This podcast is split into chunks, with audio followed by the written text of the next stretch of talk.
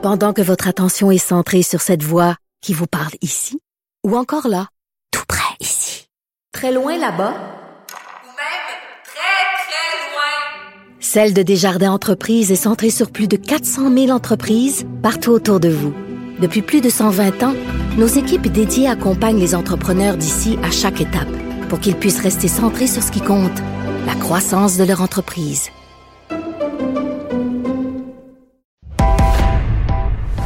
Il connaît tous les dessous de la politique.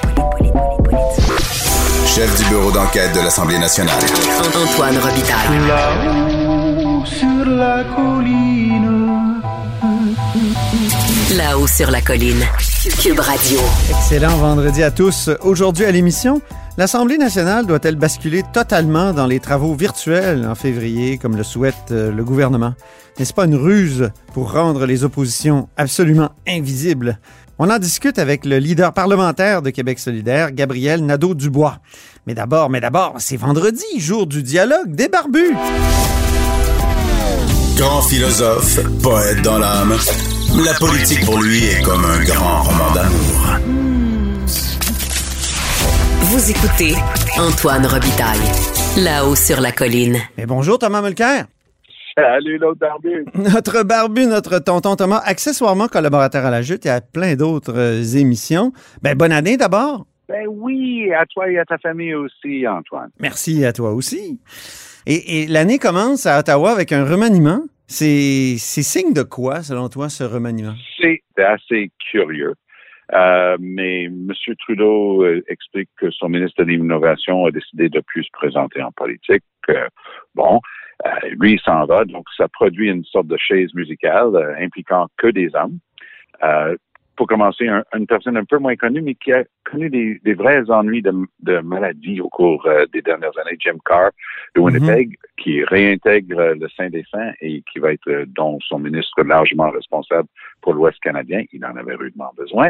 Monsieur Trudeau, parce qu'il a personne en Alberta, personne en Saskatchewan, c'est bien. Mhm. Ensuite, les, les chaises musicales. Donc, euh, Omar Al-Gabra accède au Conseil des ministres et lui, va être le ministre des Transports, remplaçant Marc Garneau, qui s'en va aux affaires extérieures. Mhm. Ça, c'était important de souligner parce que les affaires extérieures ont connu quatre ministres en quatre ans.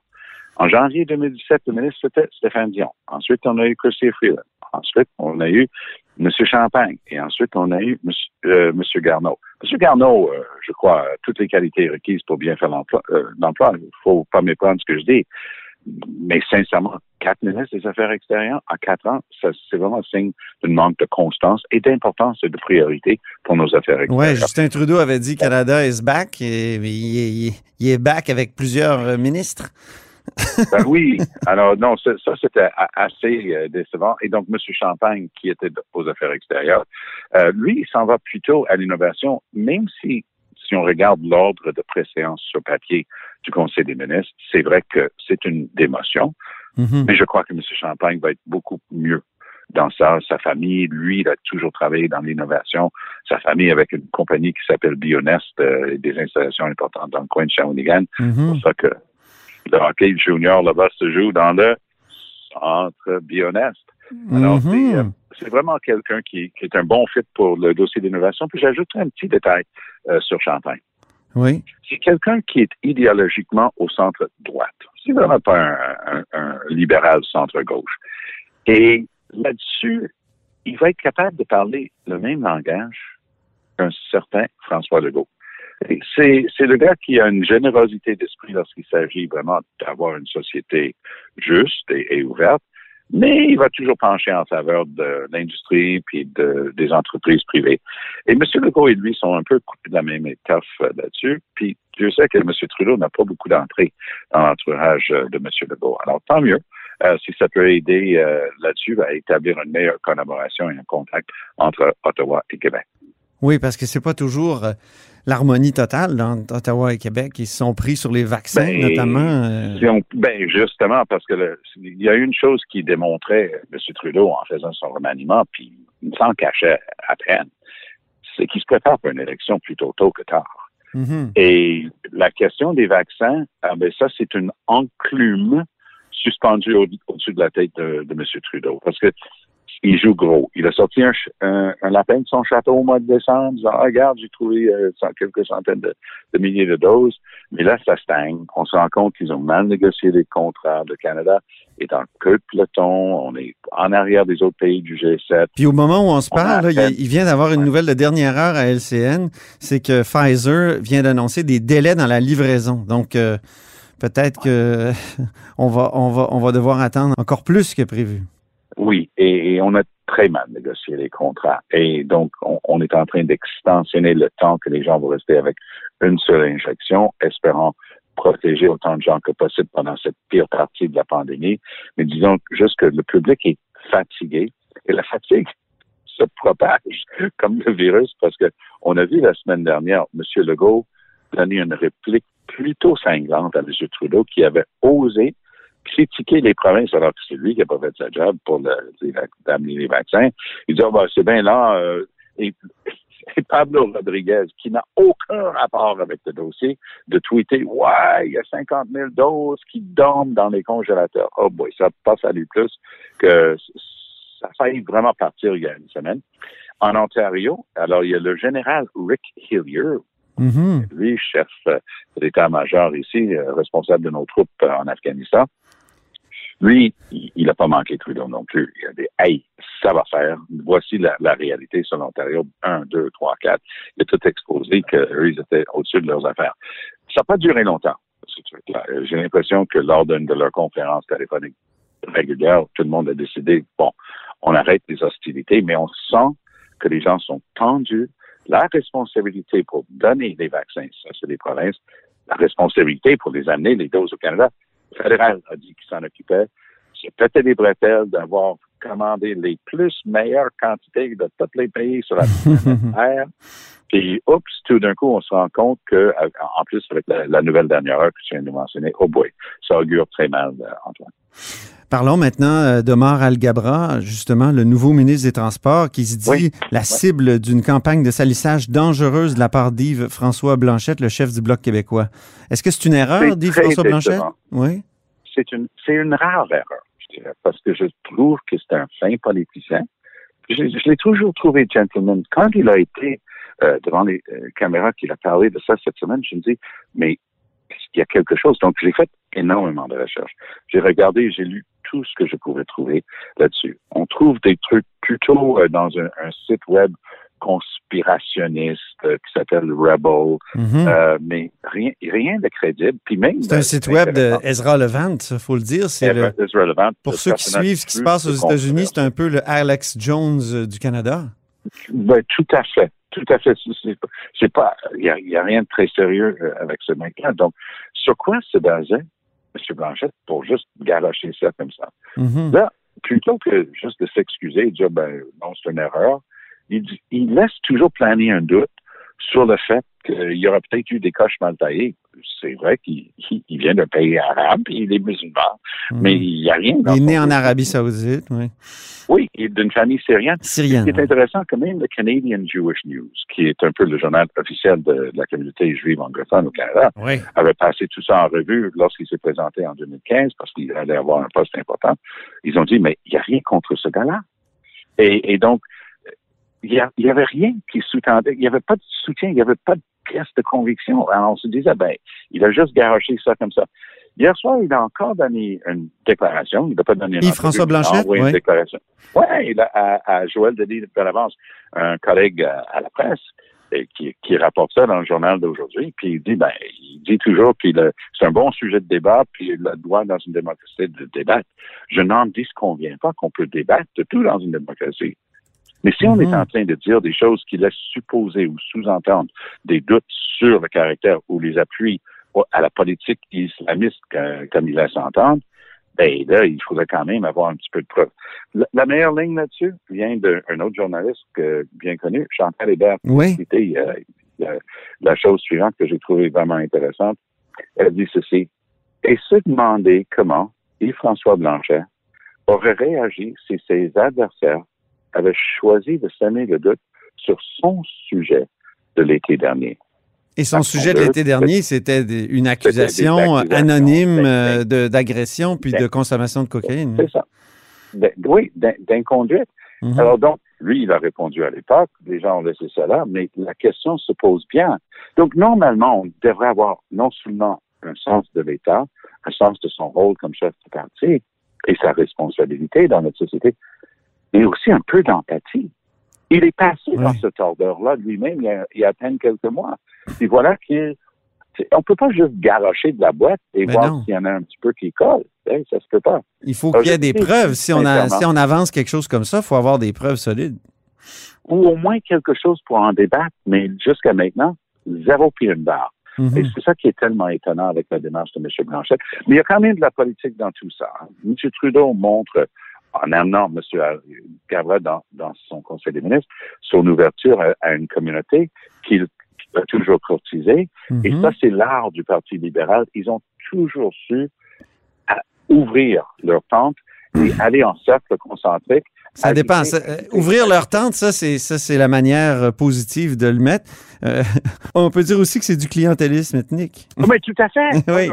L'un ne contredit pas l'autre. C'est. Ah, Absolument. L'un ne contredit absolument pas l'autre. Mais je vais donner un exemple. La question, je ne sais pas si tu as suivi ce débat-là. La, la théra- thérapie de conversion, Oui. c'est une lu- lubie qui torture des jeunes personnes Ben oui. par des parents, souvent avec un appui d'une communauté religieuse, pour les torturer psychologiquement et parfois physiquement, pour qu'ils arrêtent d'être ce qu'ils sont, c'est-à-dire LGBTQ. C'est ça. Là, la question vient de la Chambre des communes. M. Trudeau, d'une manière, d'une main de maître, faisant ce que, ce que font d'habitude si bien le- les libéraux, ils ont tellement coincé Aaron O'Toole sur ce dossier-là. Ils ont amené un vote là-dessus. M. O'Toole a dit vote libre pour ses députés. Ben, je suis désolé. Lorsqu'il s'agit des droits des LGBTQ, tu peux pas avoir de vote libre pour décider si c'est correct ou pas de torturer les jeunes personnes pour changer qui ils sont. Mhm. Et donc, on calcule environ un million de personnes membres de cette communauté et leurs proches à travers le Canada. Les appuis pour les conservateurs vont être minimes, à peine mesurables. Et M. Trudeau va récolter ça avec M. Singh au NPD et sans doute Annemie Paul au. Mais les conservateurs viennent de se bloquer. Donc, les conservateurs suivent exactement la même stratégie que Andrew Scheer. On jette à la poubelle le plus grand nombre de votes possible telle communauté, on n'en veut pas. Les Premières Nations, c'est- les libéraux sont extrêmement habiles là-dessus. Ils trouvent ça comme un, un laser, les points de faiblesse de leurs adversaires, puis ils sont en train de faire la job aux conservateurs de autour. Puis autour, il va falloir qu'ils se démontrent un petit peu plus agiles pour répondre à ces attaques-là des libéraux. Mais tout ça pour confirmer ce qu'on disait depuis le début de la conversation. Les élections, ça s'en vient. Oui, mais en terminant, euh, il faut parler des États-Unis. Euh, Oui, J'ai mentionné Ezra Levant tout à l'heure. Euh, J'ai été sonné hier par le, le, le- le documentaire de Frontline à PBS qui s'intitule United States of Conspiracy. C'est un, un documentaire qui a été à fonction des jour. événements. Oui, mise à jour, c'est le mot que je cherchais, de mercredi dernier au Ben, Capitole. merci de la référence. Tu me l'as envoyé tantôt, puis je te garantis que je regarde ça. Ah, il, il faut regarder ça. On comprend tout. Il y a une espèce de pacte entre euh, Ro- Roger Stone, Alex Roger Jo- Stone, c'est tout un personnage. Ah, c'est épouvantable. Effectivement, depuis l'époque Nixon. Puis il y a un excellent film Netflix sur lui. Oui. Ça donne froid dans le dos. Oui, Bring Me Robert- Roger Stone. Puis, euh, euh, Yep. Puis euh, là, maintenant, il y a le conspirationniste Alex Jones qui est au cœur de ce documentaire-là.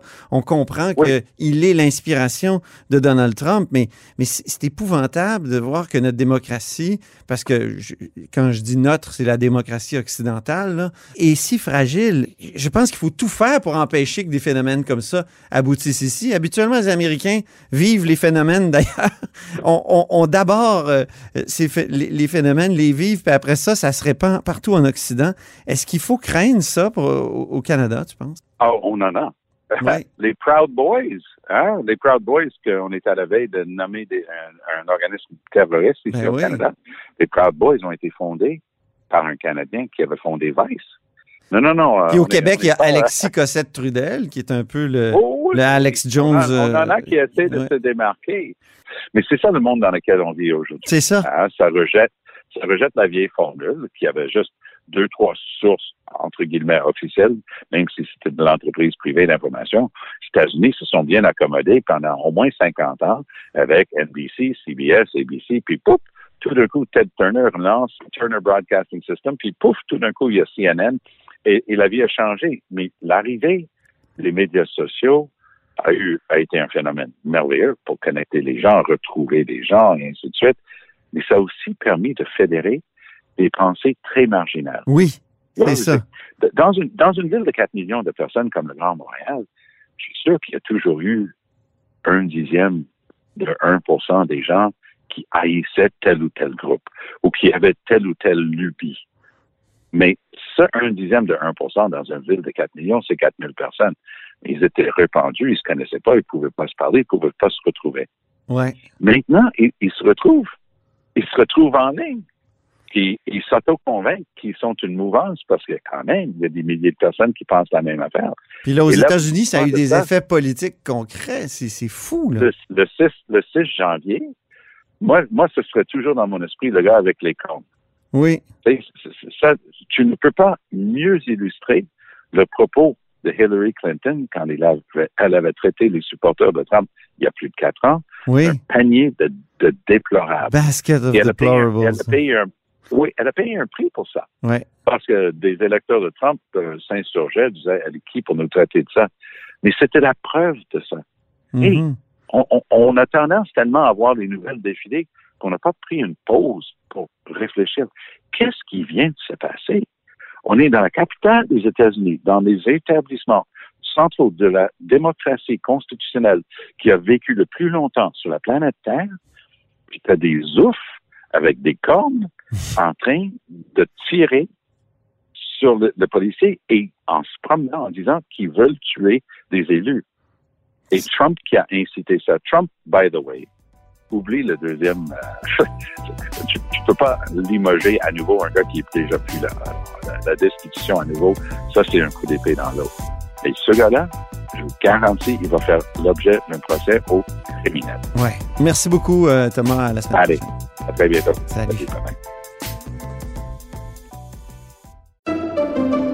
Pendant que votre attention est centrée sur vos urgences du matin, vos réunions d'affaires du midi, votre retour à la maison ou votre emploi du soir, celle de Desjardins Entreprises est centrée sur plus de 400 000 entreprises à toute heure du jour. Grâce à notre connaissance des secteurs d'activité et à notre accompagnement spécialisé, nous aidons les entrepreneurs à relever chaque défi pour qu'ils puissent rester centrés sur ce qui compte, le développement de leur entreprise. Antoine Robitaille. Il décortique les grands discours pour nous faire comprendre les politiques. Là-haut sur la colline. Quelle forme prendront les travaux parlementaires à Québec euh, début février? On se, le- on se pose la question, tout le monde. On en discute avec le leader du deuxième groupe d'opposition, Québec solidaire. Euh, C'est euh, Gabriel Nadeau-Dubois. Bonjour. Bonjour. Alors, euh, lundi dernier, euh, le leader du gouvernement annonçait que selon lui, l'Assemblée nationale devrait fonctionner en mode totalement virtuel. Euh, pourquoi c'est prématuré, selon vous, de prendre cette décision maintenant? Euh, Je pense que c'est prématuré parce que la situation de la pandémie, elle évolue rapidement. On ne sait pas où on sera la semaine prochaine et on sait encore moins où on sera dans trois semaines lors de la rentrée parlementaire qui est prévue. Il faut savoir que l'Assemblée nationale, peut-être que les gens qui nous écoutent euh, la suivent pas aussi euh, de près que vous et moi, mais l'Assemblée nationale s'est déjà beaucoup adaptée. Euh, pour faire face à la COVID, hein, il y a seulement 36 députés sur 125 qui se présentent au Salon Bleu le matin. Oui. Les salles de commission parlementaire ont été déjà complètement réorganisées. Donc, on a déjà fait euh, des efforts pour que l'Assemblée nationale soit la plus sécuritaire possible. Est-ce que c'est possible d'aller plus loin, de rendre l'Assemblée encore plus sécuritaire? Sans doute. Est-ce qu'il y a certaines de nos activités qui peuvent être en virtuel? Euh, Peut-être. Euh, mais là, au jour d'aujourd'hui, déjà d'essayer de, de tout régler, euh, on jugeait, puis là-dessus, Québec solidaire était d'accord avec les deux autres partis d'opposition, que c'était d'aller un peu vite en affaires. Oui. Et le virtuel, là, on se demande, est-ce que ce serait pas une manière pour le gouvernement de rendre les oppositions invisibles? On l'a vu lors de la première vague, ou de la première partie de la, de la première vague, quand, quand, quand il, bon, évidemment, euh, au début, euh, l'Assemblée nationale a été carrément fermée, mais ensuite, il y a eu des tentatives de, de virtuel, mais on voyait pas les Ouais. oppositions à ce moment-là. Ouais. Moi, je veux pas prêter d'intention au gouvernement, mais j'ai vu la même chose que tout le monde. À partir du moment où l'Assemblée nationale, comme institution, là, euh, n'est plus en fonction, que qu'on n'a plus accès comme euh, comme élu à cet espace pour débattre et discuter, ben oui, je pense que ça change euh, l'allure du débat public. Je le pense, pense que n'importe qui qui a suivi l'actualité dans les derniers mois le voit bien. Est-ce que ça veut dire qu'il faut faire comme avant et comme si de rien n'était? Bien sûr que non. je pense que la démocratie, c'est un service essentiel. débattre des lois, euh, faire des lois, parce que c'est ça que font après tout euh, les députés à l'Assemblée nationale, Ben euh, ça me semble quelque chose d'important dans une société démocratique. Puis le gouvernement a fait des choix. Hein. Il a choisi, par exemple, de laisser le secteur manufacturier ouvert, alors que c'est un secteur dans lequel il y a eu beaucoup d'éclosions. il n'y a eu aucune éclosion à l'Assemblée nationale. Alors, on va discuter avec les autres partis, on va discuter avec la santé Eh, publique. Il y, a, y a eu une éclosion Euh, au Café du, Par- Parlement quand même, Gabriel Nadeau-Dubois. Ah, Au je n'avais pas eu. Ouais. On a rencontré euh, la santé publique euh, la semaine dernière, puis on ne m'avait pas transmis cette information-là, mais euh, donc il y en a eu pas mal dans le secteur manufacturier aussi. Puis de toute façon, nous, on, on est prêts là, à discu- on veut discuter avec En fait, il y a eu un cas, pardon, euh, je, je tiens Un- à préciser. Oui, un cas, c'est pas une éclosion, c'est vrai. Non. OK, voilà. Alors, on, a, on a les mêmes informations parce qu'en effet, il y, a eu, il y a eu à quelques reprises des cas dans le personnel administratif de, de l'Assemblée, mais pas d'éclosion à proprement parler. Donc, euh, on a les mêmes infos. Euh, mais oui, ce que je disais, c'est que euh, on veut suivre et on va suivre les directives de la santé publique comme tout le monde, bien sûr, euh, mais on va vouloir discuter ça euh, tous les partis ensemble avec la santé publique pour s'entendre sur un équilibre entre euh, le respect, bien sûr, des directives sanitaires, mais aussi l'importance de garder notre démocratie bien vivante.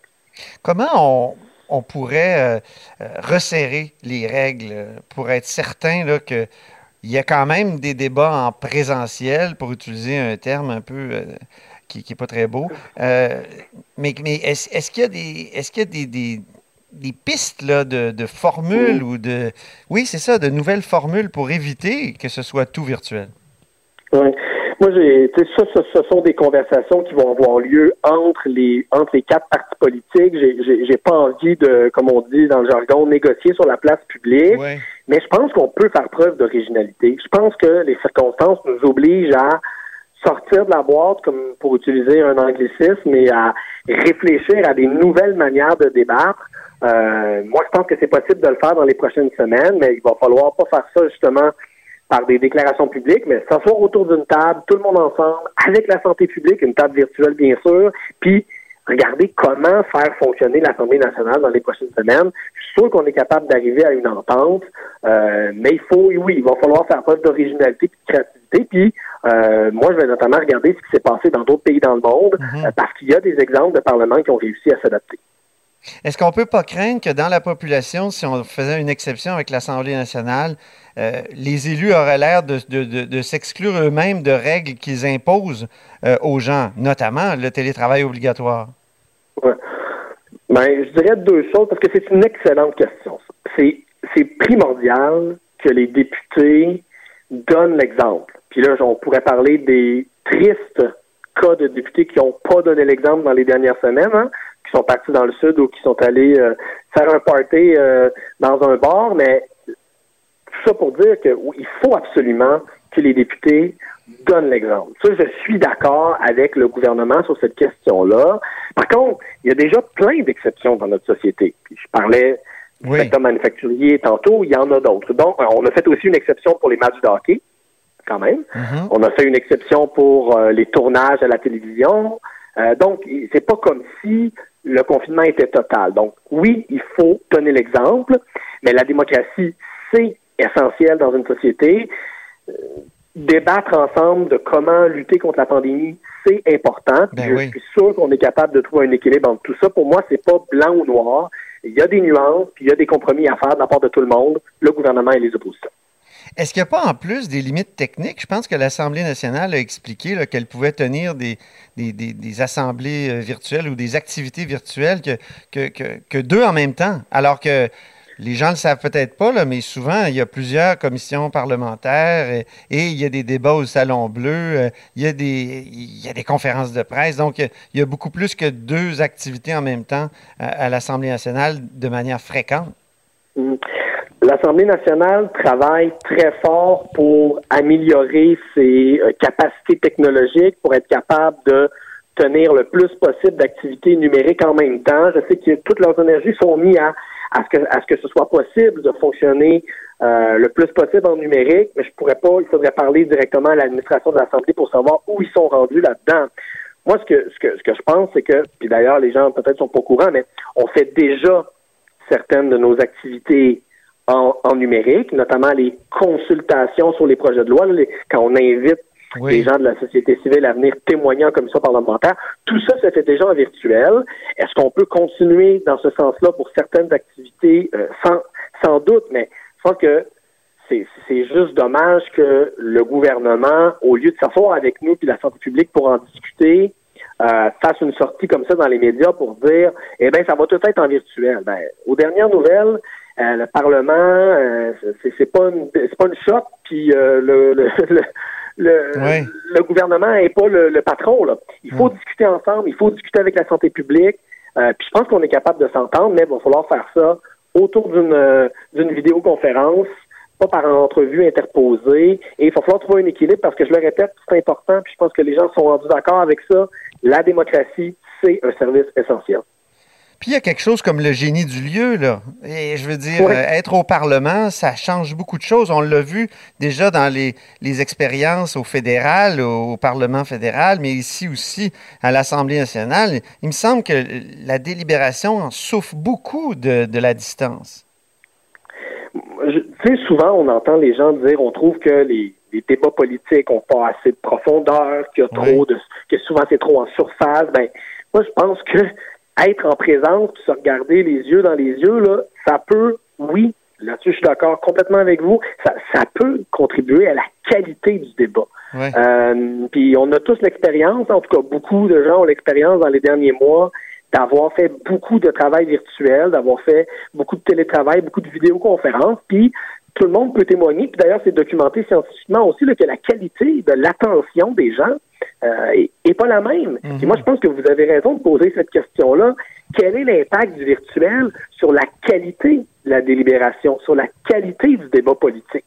Euh, on a des grosses questions à se poser et il ne faudrait pas qu'en prenant des raccourcis technologiques, on diminue la qualité euh, de nos débats démocratiques. Moi, je, je partage votre préoccupation sur cette question-là. Mhm. Bon, ben c'est bien. Merci beaucoup, euh, Gabriel Nadeau-Dubois, pour euh, cet entretien. Puis souhaitons que on basculera pas dans le tout virtuel à, à l'Assemblée nationale en février. Oui, d'ailleurs, en terminant, j'ai- ressorti récemment une citation du, du livre que Simon Jolin Barrette avait signé il y a quelques années. Ah oui! Euh, Une citation, ben oui, dans le livre J'ai confiance. le livre J'ai confiance, où il disait euh, que c'est dans les moments de crise que les institutions sont les plus importantes. Ah Euh, alors, je vais euh, discuter avec mon homologue leader du gouvernement, puis vous comptez, pouvez compter sur moi pour euh, le citer lui-même dans nos discussions, puis lui faire lui, lui faire comprendre que les institutions démocratiques sont importantes même en situation de crise et, comme il le dit lui-même, surtout en situation de crise. Très bien. Merci, au plaisir. Ça m'a fait plaisir. Au revoir.